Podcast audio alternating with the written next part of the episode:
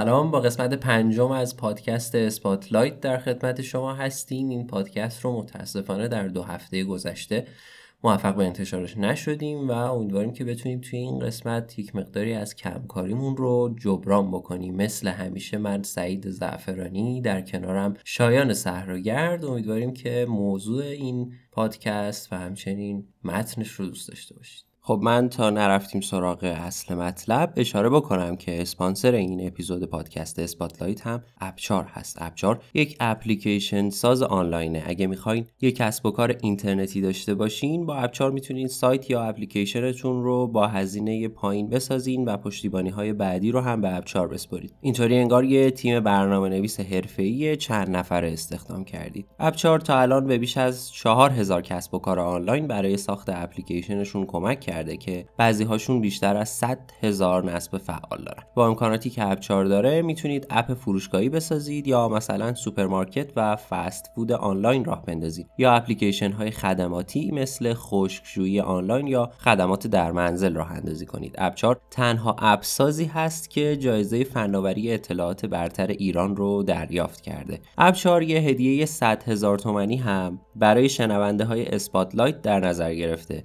که به 50 نفر اول تعلق می‌گیره. برای اینکه ببینید اپچار چطوری کار می‌کنه و از این هدیه چطوری میشه استفاده کرد spotlight.appchar.com رو ببینید و فرم این صفحه رو پر کنید. s p o t l i g h t.appchar.com من هم سلام می‌کنم به شنونده های عزیز این هفتمون سعید موضوعی که الان می‌خوایم راجبش صحبت کنیم اخیرا آرش حکیمی یک مقاله ای رو در رابطه با تاریخچه بازی در ایران در سایت گاما سوترا منتشر کرده که سر و صدای زیادی هم به پا کرده. حالا می‌خوای توی مقدمه ای راجع به این مقاله به ما بگو ما رو در جریانش قرار بده تا بررسی کنیم و پوشش بدیم این مقاله رو. بله. خب آرش حکیمی رو اول یه معرفی کوتاهی ازش بکنیم. آرش حکیمی در مجله دنیای بازی ابتدا ما اسمش رو دیدیم و از افراد تحریریه قدیمی مجله دنیای بازی است. تدریس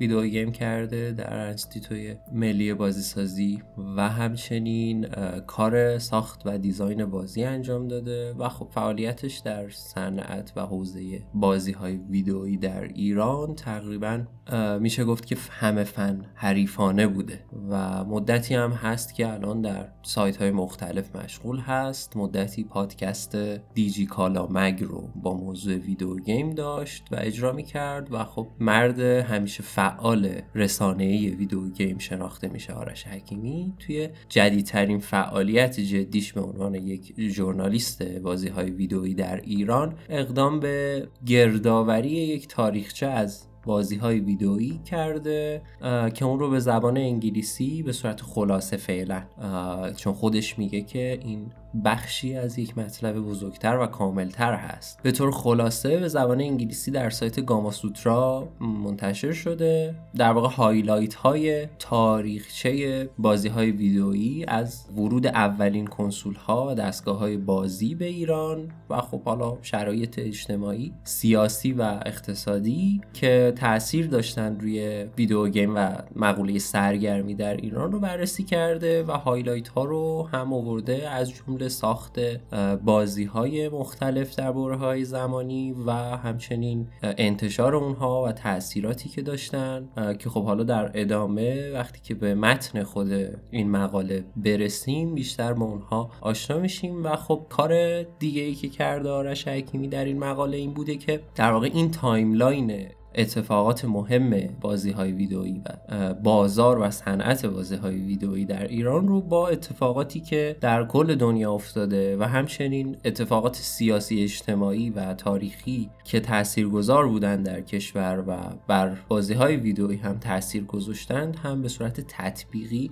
بررسی کرده و این تاریخ از این نظر به نظرمون خیلی اهمیت بالایی داره. به همین خاطر گفتیم که ما هم یک مروری بر این مقاله داشته باشیم. حالا ضمن اینکه ما سعی می‌کنیم با رجوع به حافظه خودمون بخشی از این تاریخچه رو با تجربیات خودمون هم تطبیق بدیم اندکی هم درباره هواشی و حرف و حدیث هایی که پیرو انتشار این مطلب ایجاد شد صحبت خواهیم کرد.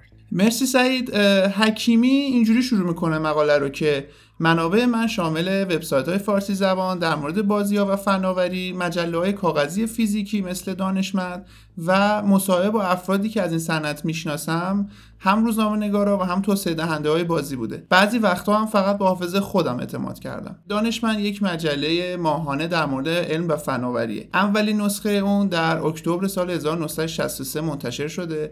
دانشمند امروز نیز در حال فعالیت و قدیمی ترین مجله در زمینه علم و فناوری توی ایران به شمار میره. برای تحقیقاتم از آرشیو دیجیتالی 50 ساله این مجله استفاده کردم. متاسفانه هیچ آرشیو آنلاینی برای مورخا وجود نداره که بررسی کنن. اما یک بسته حاوی 6 دیویدی وجود داره که شامل همه شماره ها از آغاز مجله تا سال 2013 میشه که من برای تحقیقاتم از اونها استفاده کردم. خب اولین تاریخ ثبت شده در این مقاله برمیگرده به جوان 1978 میلادی یعنی قبل از انقلاب اسلامی. انتشار تیوی گیم. مجله دانشمند در شماره 174 خودش گزارش داده که یک کنسول بازی مشابه با مگناوکس اودیسه در ایران منتشر شده. تولید کننده این کنسول جدید تیوی گیم General Electronic Kit واقع در تهران بود. هزینه ساخته یک مجموعه TV Game حدود 37 دلار آمریکا بوده. نه ویدیو مستر و نه TV Game ساخته ایران نبودن اما هر دوتاشون توی ایران مونتاژ می شدن حالا Video Master چیه؟ Video Master مربوط میشه به اکتبر سال 1976 مجله دانشمند در شماره 157 خودش گزارشی منتشر می‌کنه و نشون میده که یک کنسول بازی مشابه با کنسول Magnavox Odyssey توی ایران منتشر شده. به نظر می‌رسه که این اولین کنسول بازی منتشر شده توی کشور باشه. Video Master توسط شرکتی به نام وودرو اینترنشنال در تهران و اصفهان در دسترس بوده. امروز شرکت وودرو اینترنشنال البته وجود خارجی دیگه نداره. خب برهه بعدی پیروزی انقلاب ایران بحران گروگانگیری انقلاب فرهنگی و دوره جنگ ایران و عراق رو شامل میشه که در این دوران چیز زیادی در زمینه های سرگرمی علوم و فناوری اتفاق نمیافته در ایران. در طول انقلاب فرهنگی تمام دانشگاه ها به مدت سی ماه تعطیل میشه بحران گروگانگیری باعث میشه تا آمریکا روابط خودش رو با ایران قطع بکنه و در نتیجهش تموم واردات رسمی متوقف بشه. انقلاب ایران اکثر سرگرمی ها و حتی برخی ورزش ها رو غیرقانونی کرد. این شامل بازی های کارتی دستگاه های پینبال شطرنج بیلیارد گلف بولینگ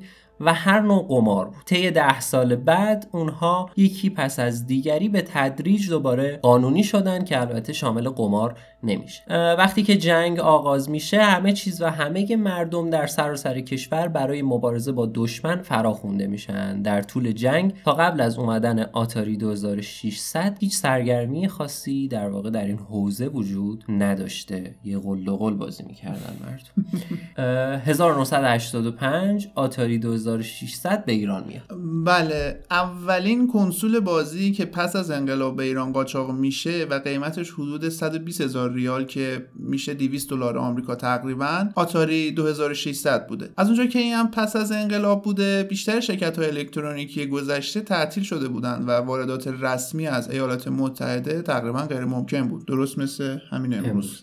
بنابراین برای سالهای زیادی هر بازی ویدیو یا محصول کامپیوتری باید به صورت قاچاق وارد کشور می شده می‌رسیم به نوامبر 1988 اولین نقدهای بازی ویدئویی در مجلات کامپیوتری ایرانی منتشر میشه. در 93 ومین شماره مجله علم الکترونیک و کامپیوتر یک بررسی بازی ویدئویی منتشر شده که بررسی دو تا بازی آمیگا رو پوشش میده. این نقد احتمالا اولین بررسی بازی منتشر شده در ایران باشه و قطعا اولین چیزیه که من و همکاران می‌تونیم پیدا کنیم حکیمی گفته در واقع.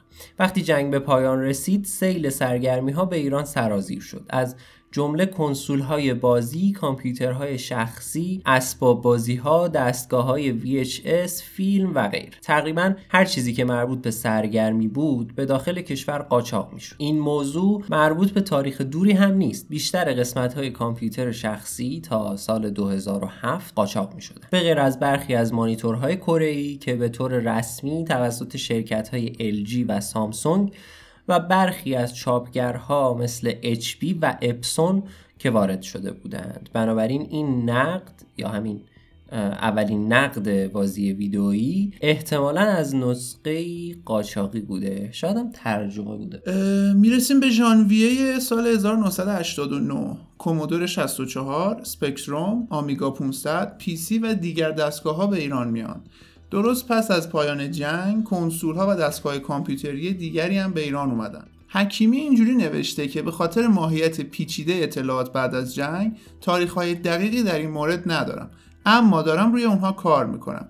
ولی می‌تونم بگم که این حجوم کنسول ها زمانی بین سالهای 1988 و 1989 میلادی اتفاق افتاده. می‌رسیم به 1992 Micro Genius یک کلون از Famicom که به ایران اومد. تا اونجا که تحقیقات من نشون میده آقای حکیمی نوشتن در بازار ایران هرگز یک نسخه رسمی Famicom وجود نداشته. Famicom هم کنسول NES نینتندو اما در دهه 90 تعداد زیادی از کلون هایش به این کشور اومد. اولین و مهمترین این کلون ها Micro Genius ساخت تایوان بوده. بعد از این کنسول چند کلون بدنام مثل دندی و سوپر سمتونی در دسترس قرار گرفتن که هر دوتا تا سال 2005 فروششون ادامه داشت. در دوره Micro Genius بازی های نینتندو در ایران محبوب شدند. بیشتر از همه Contra، ماریو، Duck Hunt، Double Dragon، Streets of Rage، Mega Man و یادش بخیر Duck Hunt.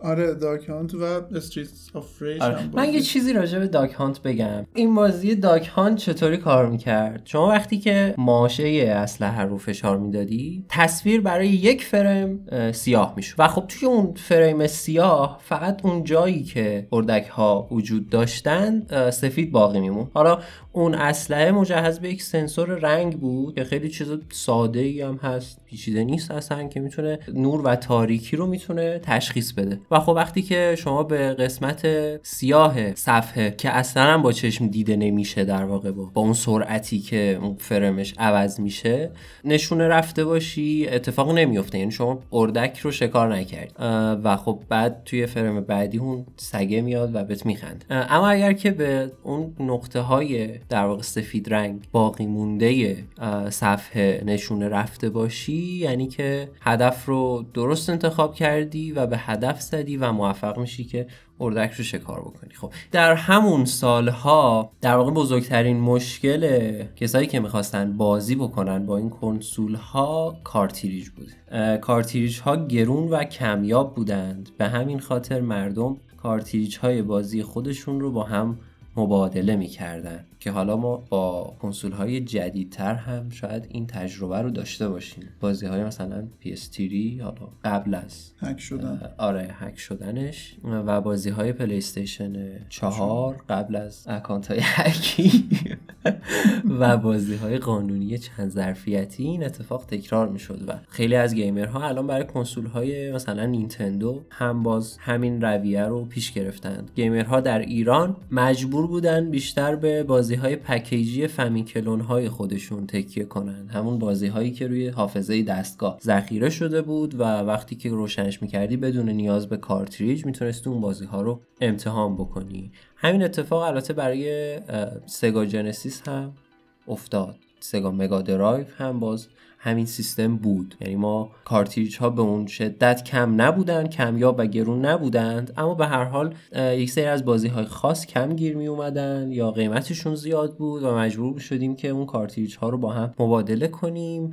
یه اتفاق مهم دیگه ای هم که اون زمان افتاده بود این ویدیو کلوب هایی بودن که در واقع الان دیگه پیشرفته شدن و شدن گیم نت یا game club. ولی در اون زمان مثلا کنسول حالا سگا و چند سال بعدش هم کنسول پلی استیشن وجود داشت که در ازای دریافت یک مبلغی برای مثلا یک ساعت بازی می‌کرد. خب می‌رسیم به دسامبر 1996 که یه اتفاق خیلی مهم میفته تو سال 96 دسامبر 96 تنک هانتر منتشر میشه. در واسط دهه 90 ما اولین تلاش های جدی تو ساخت بازی داخلی رو شاهد بودیم. یه استودیو بازیسازی به نام هونافا تاسیس میشه. هونافا اولین استودیو بازیسازی بود که چند بازی رو برای مؤسسه های دولتی از جمله وزارت فرهنگ و ارشاد اسلامی و ستاد کنترل مواد مخدر ایران ساخت و توسعه داد. سیدوف توسعه دهنده موتور بازی در هونافا به حکیمی گفته هونافا اولین شرکت واقعی بازی ایران بود که بیش از پنج سال فعال بود و چندین بازی تمام شده منتشر کرد و توسعه داد. هونافا دارای هر دو تیم تولید و آرندی بود. تیم تولید مشغول توسعه پروژه های فعلی خودش بود در حالی که تیم آرندی برای موتور بازی و تکنولوژی سبودی در حال تحقیق شکارچی تانک یا همون Tank Hunter اولین عرضه اونها بود. یک بازی دو بعدی بی پایان برای MS-DOS که در اون مردی با RPG تانک های دشمن رو نابود می‌کرد.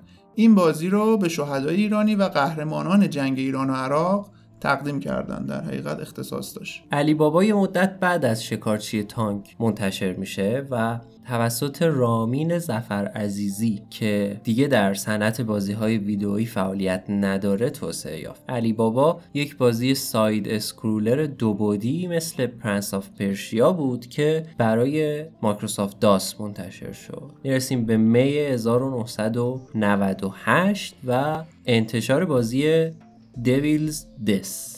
یک بازی دهه 90 دیگه ای که اونم استودیوی هونافا برای مرکز کنترل مواد مخدر ایران ساخت تا پیام های ضد مواد مخدر رو ترویج بده. این بازی در سبک تاپ داون شوتر ساخته شده و در اون بازیکن کامیون های قاچاقچی ها رو نابود می‌کنه. و در آخر هم سال 2019 علی سیدوف سازنده موتور بازی هونافا ایران رو به مقصد اروپا ترک می‌کنه. آوریل 2001 بازی رایانه اولین شمارش منتشر میشه. بازی رایانه اولین مجله ایرانی بود که به طور کامل به بازی های ویدئویی اختصاص داشت. این مجله اولین بار تو آوریل 2001 با استفاده از مجوز مجله دیگه‌ای به اسم تبرستان منتشر شد. بعد از انتشار چهار شماره مجوز تبرستان توسط دولت ضبط میشه و چاپ بازی رایانه به مدت تقریبا چهار سال متوقف. در آغاز سال 2005 بازی رایانه با استفاده از مجوز یک مجله دیگه نشر خودش رو از سر می‌گیره و تا سال 2014 هم ادامه پیدا می‌کنه. در آگوست 2014 بازی رایانه به دلیل مشکلات اقتصادی برای همیشه تعطیل. حالا یک توضیح اضافه ای یارش حکیمی اینجا میده که من و شمایی که در ایران زندگی می‌کنیم قطعا ازش خبر داریم. اما شاید برای خواننده و محقق غیر ایرانی و حالا غربی یک مقداری گیج کننده باشه اینکه مجوز چیه. داستانش برای انتشار مجله و اون هم این توضیح رو آرش حکیمی نوشته که توی ایران همه مجله ها و نشریات باید از وزارت فرهنگ و ارشاد اسلامی مجوز بگیرن. اگر این وزارتخانه مجوز نده انتشار دوره‌ای مجله با استفاده از مجوز دوره‌ای دیگه‌ای به عنوان شماره ویژه امکان پذیر میشه. یعنی همین کاری که بازی رایانه انجام داده داشت انجام می‌داد در واقع تا بتونه منتشر بشه سالهای بعدش البته بازی رایانه تونسته مجوز خودش رو بگیره. تا سپتامبر 2005 که یک مجله دیگه در ایران تأسیس میشه. سپتامبر 2005 دنیای بازی تأسیس میشه. دنیای بازی اولین شماره خودش رو در سال 2005 با استفاده از مجوز خودش منتشر می‌کنه. در ماه سپتامبر سال 2014 پس از منتشر کردن 176 مجله به دلیل مشکلات اقتصادی برای همیشه تعطیل میشه. مجله بعدی بازینما بود که اولین شماره خودش رو سال 2005 منتشر می‌کنه. بازینما هنوز همین نشریه رو منتشر می‌کنه. اما در سپتامبر سال 2019 از چاپ نسخه کاغذی این نشریه دست می‌کشه و به شکل دیجیتالی در میاد. می‌رسیم به 4 اکتبر 2005 پایان معصومیت یا The End of Innocence. بازی Quest of Persia The End of Innocence منتشر میشه. پایان معصومیت اولین بازی سبودی ایران بود که توسط هنرهای پویا توسعه پیدا کرد. مدیر توسعه بازی پویا دادگر. پایان معصومیت هم اولین بازی بود که پس از پنج سال وقفه در توسعه بازی در کشور ساخته شد و اولین بازی ایرانی بود که پس از دهه 90 میلادی منتشر شد. آقای پویا در سال 2011 هم ایران رو به مقصد آمریکا ترک سال 2006 تبیان شروع می‌کنه به سرمایه گذاری روی بازی های ویدیویی. مؤسسه فرهنگی تبیان تحت نظارت سازمان توسعه اسلامی ایران بود که سال 2001 تأسیس شد. در سال 2006 تبیان شروع به ساخت چند بازی ویدیویی کرد و در طول 8 سال فعالیت خودش حدود 25 بازی از جمله نجات بندر مقاومت، افسانه نوروز و کوهنورد رو ساخت. اما خب متاسفانه هیچ کدوم از این بازی ها به طور چشمگیری موفق و یا محبوب نشدن. یه اتفاق دیگه ای که در مورد بازی های تبیان افتاده الان اینه که تبیان بسته شد سایت گیمش و الان ما هیچ دسترسی به آرشیو این بازی ها هم حتی نداریم. حتی اونایی که قبلا یکی از این بازی ها رو خریداری کردن مثل کوهنورد مثلا اگه شما کوهنورد رو داشته باشید الان نمی‌تونید بازیش بکنید. چرا؟ چون یک کد فعالسازی داشت که باید با اون کد می‌رفتی داخل سایت تبیان. یه key generator آنلاینی وجود داشت. اونجا کدت رو وارد می‌کردی. یه کد دیگه تحویل می‌گرفتی و با اون کد می‌تونستی بازی رو باز کنی. خب الان این پروسه کلا منتفی بازی های تبیان وجود ندارن رسما. می‌رسیم به آوریل 2007 یه اتفاق عجیب حالا برای خیلی ها خوش‌یمن برای بعضی ها ناراحت کننده و خب تأثیر گذار در تاریخ ویدیو گیم ایران. تأسیس بنیاد ملی بازی های رایانه بنیاد بازی های رایانه ایران معروف به IRCG در واقع یک سال قبل از این توسط شورای عالی انقلاب فرهنگی تأسیسش به تصویب رسید. اما سال 2007 عملا شروع به کار می‌کنه و در سال 2008 هم شروع به سرمایه گذاری روی برخی از بازی های ویدئویی مستقل مثل گرشاس می‌کنه. می 2007 اولین جشنواره رسانه های دیجیتال راه اندازی میشه. این سال 2007 کلا نقطه عطفیه توی تاریخ بازی ایران. اولین جشنواره رسانه های دیجیتالی راه اندازی میشه در می 2007 جشنواره رسانه های دیجیتال اولین جشنواره میزبان بازی های ویدیویی در ایران بود. یکی از نخستین بازی هایی هم که توی این جشنواره شرکت کرد پایان مسئولیت بود. میریم به سه سال بعد و جوان سال 2010 آسمان دژ منتشر میشه. آسمان دژ یکی از اولین بازی های ویدئویی بود که بنیاد ملی بازی های رایانه ای بودجهش رو تأمین کرد. اولین بازی استراتژیک MMO مبتنی بر مرورگر بود که توی ایران ساخته شد. بعدها در سال 2019 توسعه دهنده اصلی آسمان دژ ایران رو به مقصد کشورهای خارجی ترک جولای سال 2010 Everything Can Draw در TGS بازی Everything Can Draw اولین بازی ویدیویی ایرانی بود که در نمایشگاه بازی توکیو یا همون TGS ظاهر شد. تهیه کننده آن مهدی بهرامی در سال 2017 تغییراتی در بازی داد و آن رو با نام انگاره در استیم منتشر کرد که می‌تونید برین تجربه کنید. بازی رو بازی خوبی هم هست. سپتامبر 2010 انتقام منتشر شد. ما این مقداری نسبت به اتفاقاتی که در دنیا میافتاد عقب بودیم. و خب سالها بعد از منسوخ شدن یک سبک بازی سازی ما اولین بازی رو در این سبک ساختیم و منتشر کردیم. سپتامبر 2010 شاهد انتشار اولین بازی ویدئویی تمام motion ایران بودیم. انتقام اولین تیراندازی اول شخص ایرانی بود که شبیه به بازی Mad Dog McCree هم ساخته شده بود. الان اسم استودیوی سازنده این بازی Blazing Fall Games هست. اکتبر 2010 گرشاس منتشر میشه. در سال 2010 گرون قیمت ترین بازی ویدیوی تاریخ ایران تو تا اون زمان البته. توسط استودیوی فن افزار و با سرمایه گذاری IRCG ساخته میشه. بودجه مشترک گرشاس به یک و دو در اون زمان حدود 500 هزار دلار آمریکا بود که در حال حاضر حدود 600 هزار دلار میشه اگر بخوایم تورم رو حساب کنیم. تورم. گرشاس به یک اولین بازی ویدیویی توی ایران بود که بین گیمرها محبوب شد و اونها ازش استقبال کردند اما خب گرشاس به دو به دلیل عدم توافق در قرار داد و کمبود بودجه هیچ وقت منتشر نشد. حالا یکی از انتقاداتی که به این مطلب شده همین بودجه ذکر شده برای ساخت گرشاس به یک و دوست. که خب آرش حکیمی توضیحات زیادی داده در این باره. من فکر نمی کنم که تکرار حرفای حکیمی و توضیحاتی که آرش حکیمی داده در مورد این عدد و رقمی که در آورده و حساب کرده کار چندان جذابی باشه. صرفا ارجاع میدم به همون حالا شاید یکی از جاهایی که میشه این پاسخ رو پیدا کرد و مصاحبه ویدئویی هست که آرش حکیمی با مجله و سایت بازینامه انجام داده. می‌تونید برین تو سایت بازینامه یا همچنین توی سایت آپارات و این مصاحبه ویدئویی فکر می‌کنم نیم ساعته رو ببینید و توضیحی که آرش حکیمی داده رو هم بشنوید. توضیحی که حالا تا اونجایی که من می‌دونم سازنده های بازی گرشاس رو قانع نکرده. اما به هر حال وقتی که نویسنده یک مقاله توضیحی درباره اون کاری که انجام داده داره؟ خیلی نمیشه بهش خورده گرفت و ایراد گرفت که چرا این کار رو انجام دادید. به هر حال طبق یک نظریه ای نوشته شده این مقاله و این توضیح هم کاملا منطبق با همون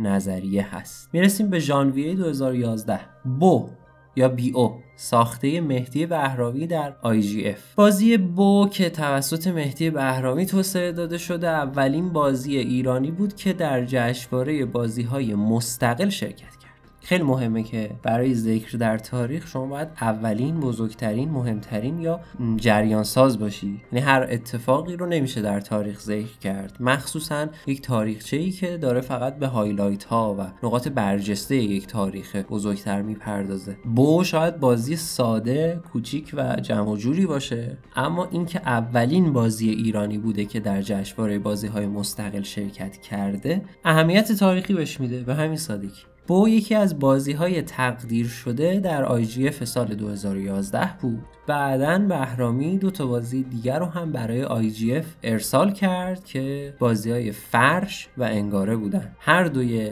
این بازی ها هم در برخی از بخش ها نامزد شد. فوریه 2011 که اتفاق خیلی مهم دیگه میفته یکی از اتفاقات مهم دیگه ای که میفته تو سال 2011 کافه بازار تأسیس میشه. یک فروشگاه آنلاین برای برنامه ها و بازی های تلفن همراه شروع به کار می‌کنه که بعدها با حدود 40 میلیون کاربر به مهمترین فروشگاه برای برنامه ها و بازی های اندروید تبدیل میشه. شاید برای مخاطبین عام این مطلب که ایرانی هم نیستند یکی دیگه از نکات عجیب این تاریخچه همین به وجود اومدن یک market داخلی و local انتشار اپلیکیشن و بازی باشه که همون کافه بازار هست و حالا نمونه های دیگه ای از market ها که در سالهای اخیر هم تعدادشون زیاد شده اما خب کافه بازار با این 40 میلیون کاربری که داره مهمترین market داخلی ایران هست و خب شاید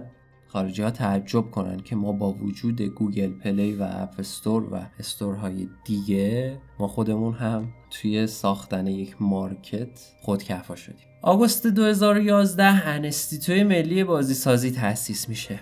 بنیاد ملی بازی های رایانه ای اولین مدرسه بازی سازی رو با اسم انستیتو ملی بازی یا بازی سازی در ایران تأسیس می‌کنه. یک سال بعدش بنیاد اولین مرکز رشد بازی های ویدئویی رو هم تأسیس می‌کنه. هم مرکز رشد و هم انستیتوی ملی در سال 2019 به دلیل مشکلات اقتصادی تا مرز تعطیلی رفتن. اما حالا احیا شدن که بعد می‌رسیم به سال 2019 دربارش توضیح میدیم. خب می‌رسیم به سال 2014 یکی از نقاط عطف دیگه ای که توی تاریخ بازی ایران هست عصر طلایی بازی های موبایل. تو این سال بیشتر توسعه دهندگان بازی شروع به ساخت بازی های اندروید می‌کنن و توسعه بازی پیسی رو متوقف کردن. تبیان سرمایه گذاری روی بودجه بازی های ویدئویی رو متوقف کرد و کارکنان IRCG تغییر کردند. مدیران جدید IRCG روش سرمایه گذاری خودشون رو در بازی های ویدیویی تغییر دادن و در نهایت نمایشگاه بازی تهران رو که در سال 2011 آغاز به کار کرده بود رو تعطیل کردند. در TGF 2014 یک بخش بازی موبایل برای اولین بار اضافه شد در سالهای بعدی جشنواره بازی تهران مشارکت بازی های پلتفرم رایانه های شخصی کمتر و کمتر شد و بازی های موبایل بر بازار و جشنواره های بازی غلبه کردند. خروس جنگی و فروت کرافت دو بازی اول تلفن همراه بودند که فراگیر و محبوب شدند. می 2011 اولین جشنواره بازی تهران راه اندازی شد یا همون TGF در این سال بنیاد اولین جشنواره بازی ویدئویی رو در ایران به نام جشنواره بازی تهران یا همون TGF راه اندازی کرد. TGF تا سال 2018 به کار خودش ادامه داد. هشت جشنواره برگزار شد اما در سال 2019 بنیاد به دلیل مشکلات اقتصادی TGF رو هم تعطیل کرد. می‌رسیم به سپتامبر سال 2014 انتشار بازی پروانه که حکیمی با تیتر بزرگترین شکست این پاراگراف رو نوشته. پروانه میراث نگهبانان نور یک بازی ویدیویی بود که با بودجه 700 هزار دلاری که الان 800 هزار دلار میشه توسط بیردد برد ساخته شد. با وجود اینکه پروانه رکورد گرون قیمت ترین بازی ویدیوی ایران رو که پیش از اون متعلق به گرشاس بود شکست اما شکست بزرگی رقم زد. این بازی اصلا به فروش خوبی نرسید و توسعه دهنده های بازی همون سال تعطیل شدن البته مدیر اصلی این پروژه پروانه هم یک ایراداتی به مطلب منتشر شده وارد کرده که خب البته یک بخشیش درباره بودجه ذکر شده برای بازی پروانه هست و یک بخشش هم مربوط به اینه که حکیمی در مقاله خودش نوشته که به فروش خوبی نرسید بازی ولی خب ظاهرا یه فروشی رو داشته به هر حال با ارزش. همین الان هم در استیم این بازی وجود داره که با قیمت یک دلار به فروش می‌رسه و می‌تونید برید بازی رو بخرید و بازی کنید. اما بازی ناقصه تموم شده نیست. یعنی نسخه منتشر شدهش هم به همین دلیل شکست خورد خاطر اینکه بازی کاملی وارد بازار نشده. اما به هر حال فروش خوبی نداشت تا این حد که نتونست حتی بخشی از بودجهش رو هم برگردونه و منجر شد به تعطیلی استودیوی سازندش. 24 سپتامبر 2014 دنیای بازی متوقف شد. پس از انتشار 176 شماره مجله دنیای بازی به دلیل مشکلات اقتصادی انتشارش متوقف شد. اوایل این سال یعنی همین سال 2014 بازی رایانه هم به دلیل مشکلات اقتصادی متوقف شده بود. مالک دنیای بازی اون سال ایران رو به مقصد آمریکا ترک کرد و پس از اون صاحب بازی رایانه هم ایران رو به مقصد اروپا ترک کرد.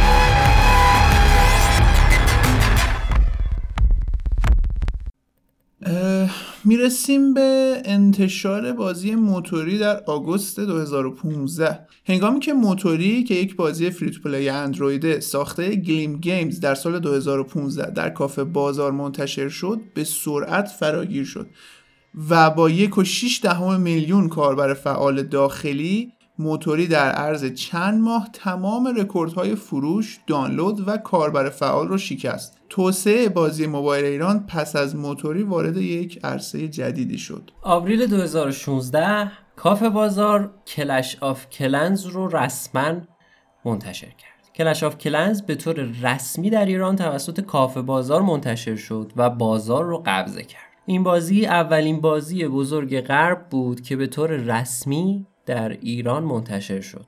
Clash of Clans خب غیر از اینکه اولین بازی خارجی بود که به طور رسمی در بازار ایران منتشر می‌شد یعنی-, یعنی با license با license واقعی در ایران منتشر می‌شد اهمیت های دیگه هم پیدا کرد. فراگیر شدن این بازی بهش اهمیت در واقع اجتماعی و فرهنگی زیادی داد.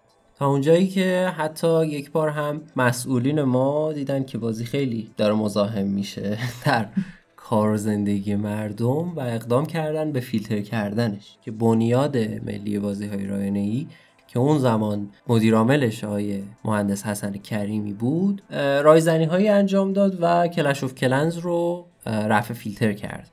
اما خب شاید شما خودتون این بازی رو بازی کرده باشید تجربهش رو داشته باشید و می‌دونید که وقت زیادی از آدم می‌گیره و یک بازی واقعا اعتیاد آوره یعنی معتاد کننده است. و شما ممکنه که وقتی که این بازی رو واردش میشید دیگه خارج شدنتون دست خودتون نباشه. حالا چه تاثیراتی داشت؟ چیزایی که ما یادمونه این خب از یک جایی به بعد کلش آف کلنز تبدیل به یک موزل اجتماعی و فرهنگی شده بود.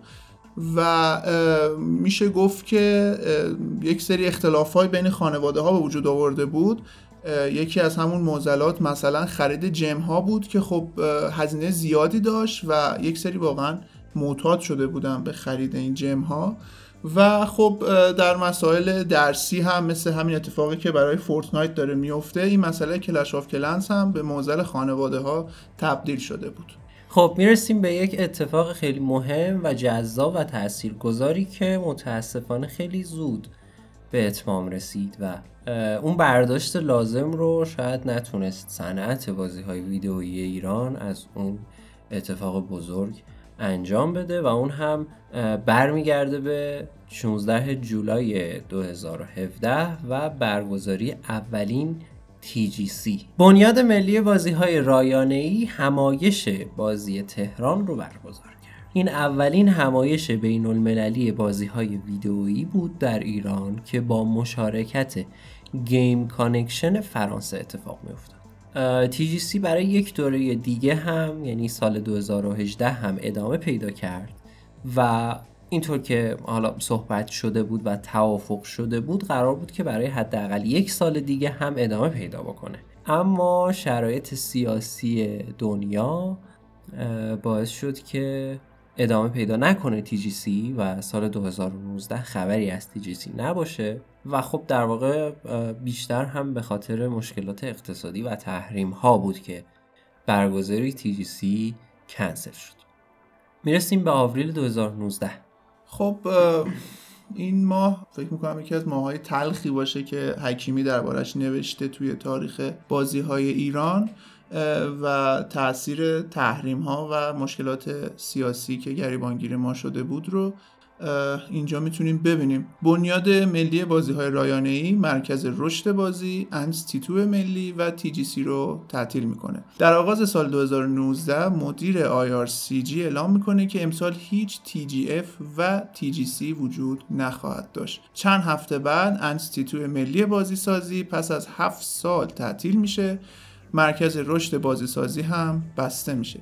همه این موارد به دلیل رکود اقتصادی و مشکلات مالی ایران اتفاق میفته IRCG نمی‌تونست هزینه ادامه رویدادها و مؤسسات فرعیش رو تأمین کنه. در اواخر این سال IRCG با عقد قراردادی با دانشگاه شهید بهشتی در تهران انستیتو ملی رو بازگشایی کرد. خب این در واقع highlight های تاریخچه ویدیو گیم ایران بود که آرش حکیمی در مقالش که در سایت گاما سوترا منتشر شده و یک ترجمه از اون هم باز در سایت بازینامه منتشر شده که ما هم از همین ترجمه استفاده کردیم برای این پادکست.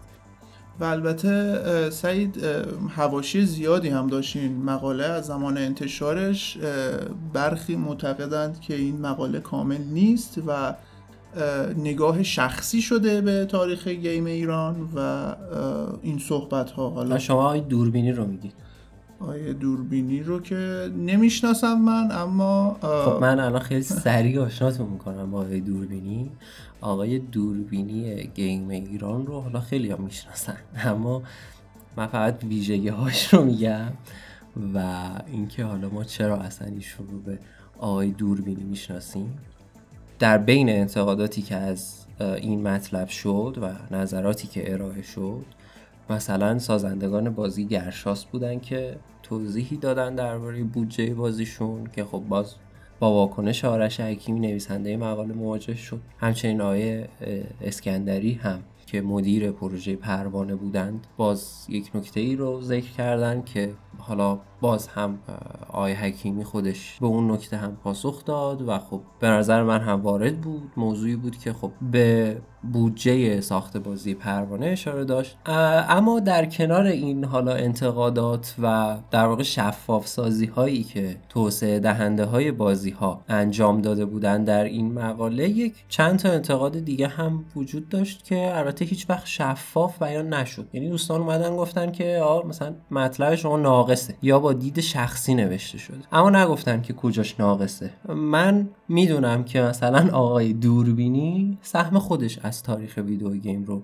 نیاز داره. و خب وقتی که اسمی از فعالیت های این شخص در این تاریخ برده نشده قطعا ناراحت میشه. حالا شما اگر گزارش های صدا سیما رو در چندین سال گذشته دنبال کرده باشید با شخصیت آقای دوربینی آشنا اون آقای دوربینی اصل. بله. آقای دوربینی اوریجینال آشنا هستید که یک مصاحبه ای هم باش انجام شده در فکر کنم روزنامه همشهری. که خب در مورد خودش صحبت می‌کنه آقای دوربینی و خب میگه که من بیچی نشدم. یعنی اصل حرفی که می‌زنه اینه که من هیچی نشدم و حالا دوست دارم دیده بشم. و خب آقایون دوربینی این خاصیت رو دارن دیگه. هیچی نشدن و دوست دارن دیده بشن. برای اینکه دوست دارن دیده بشن خودشون رو هی جاهای مختلف نشون میدن. جاهایی که نیازی نداشته باشه حرفی برای گفتن داشته باشن. آقای دوربینی که من ازش حرف می‌زنم هم حالا امیدوارم که این پادکست رو بشنوه.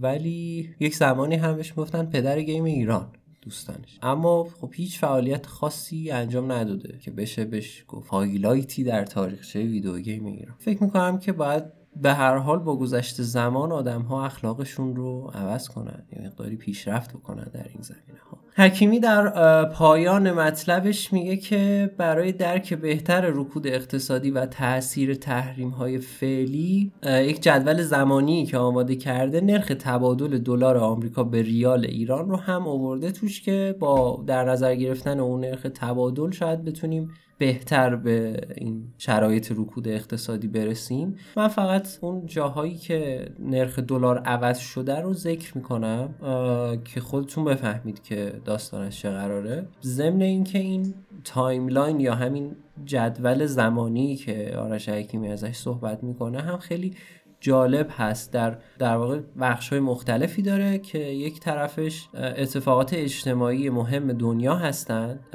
مثل مثلا تاسیس مایکروسافت مثل شروع به کار فیسبوک مثل انفجار چرنوبیل. اتفاقات مهمی هستند که اینجا ذکر شدن. بعد اتفاقات داخلی ایران هم سمت دیگه ذکر شدن که حالا باز ماجرای ایران کنترا مثل این مقایسه های تاریخی به نظرم ارزششون از خود همون highlight هایی که در متن ذکر شده و ما هم براتون خوندیم بیشتر باشه. در این timeline اومده که در سال 1998 یک دلار آمریکا برابر با 4780 ریال ایران بوده یعنی همون 478 تومن. در سال 2000 یک دلار آمریکا برابر با 8630 ریال بوده یعنی همون 860 تومان در سال 2010 یک دلار آمریکا برابر با ده هزار ریال بوده. یعنی حدود هزار تومن. روی مرز هزار تومن بوده. در سال 2012 که مثلا یک سال از شروع به کار کافه بازار میگذره در این timeline. یک دلار آمریکا برابر با 1900 تومان بوده. 1800 تومان 18 هزار ریال بوده. در سال 2013 الان می‌بینید که چقدر بازه های تغییر نرخ دلار کوتاه میشن. یک دلار آمریکا برابر با 36500 ریال یا همون 3650 تومن بوده. در سال 2018 یک دلار آمریکا برابر با طبق نرخ دولتیه. برابر با 4250 تومان بوده و در سال 2019 حالا شاید بشه گفت یک میانگینی از نرخ دلار 15150 تومن بوده این حتی اون بازم یعنی اگر از بازه 2019 تا الان حساب کنیم الان دلار نزدیک 16000 خورده ایه.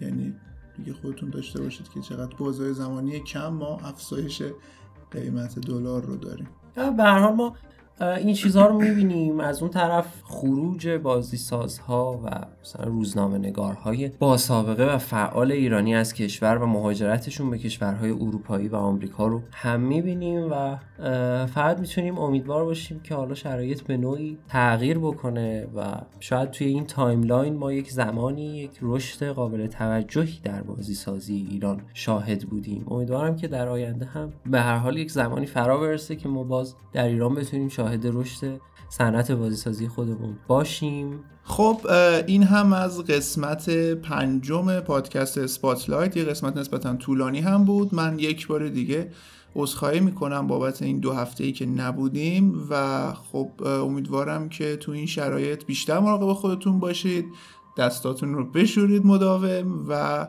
به پادکست Spotlight گوش بدید. الان بهترین فرصت برای گوش کردن به پادکست هاست. من خدافظی می‌کنم از شما. سعید. خب من در آخر یک بار دیگه اشاره بکنم که اسپانسر این اپیزود پادکست اسپاتلایت اپچار هست. اپچار یک اپلیکیشن ساز آنلاین همونطور که تا الان فهمیدید و باید بگم که اگه می‌خواید یک کسب و کار اینترنتی داشته باشید اپچار خیلی کارتون رو راحت می‌کنه. به خاطر اینکه می‌تونید اپلیکیشنتون رو یا سایتتون رو با هزینه بسیار پایین بسازید و پشتیبانی های بعدی رو هم به اپچار بسپرید. اپچار تا الان به بیش از 4000 کسب و کار آنلاین برای ساخت اپلیکیشنشون کمک کرده که بعضی هاشون بیشتر از 100 هزار نصب فعال دارن. با اپچار و امکاناتی که داره می‌تونید اپ فروشگاهی بسازید مثلا سوپرمارکت یا فست فود آنلاین راه بندازید یا اپلیکیشن های خدماتی تولید بکنید مثل خشکشویی آنلاین یا خدمات در منزل. اپچار تنها اپسازی هست که جایزه فناوری اطلاعات برتر ایران رو دریافت کرده و یک هدیه 100 هزار تومنی هم برای شنونده های اسپاتلایت در نظر گرفته. برای اینکه ببینید چطوری کار می‌کنه اپچار و از هدیه 100 هزار تومنیش چطوری میشه استفاده کرد برید به صفحه spotlight.appchar.com و فرمی که توی اون صفحه هست رو پر بکنید. S P O T L I G H T اسپاتلایت رو که همتون می‌دونید چطوری نوشته میشه .a توصیه می‌کنم که بیشتر تو خونه بمونید فیلم ببینید بازی کنید و کمتر جاهای شلوغ برید و خودتون رو در معرض ویروس قرار بدید. امیدوارم که سالم و سلامت باشید و منتظر قسمت بعدی پادکستمون هم باشید. خدا نگهدار.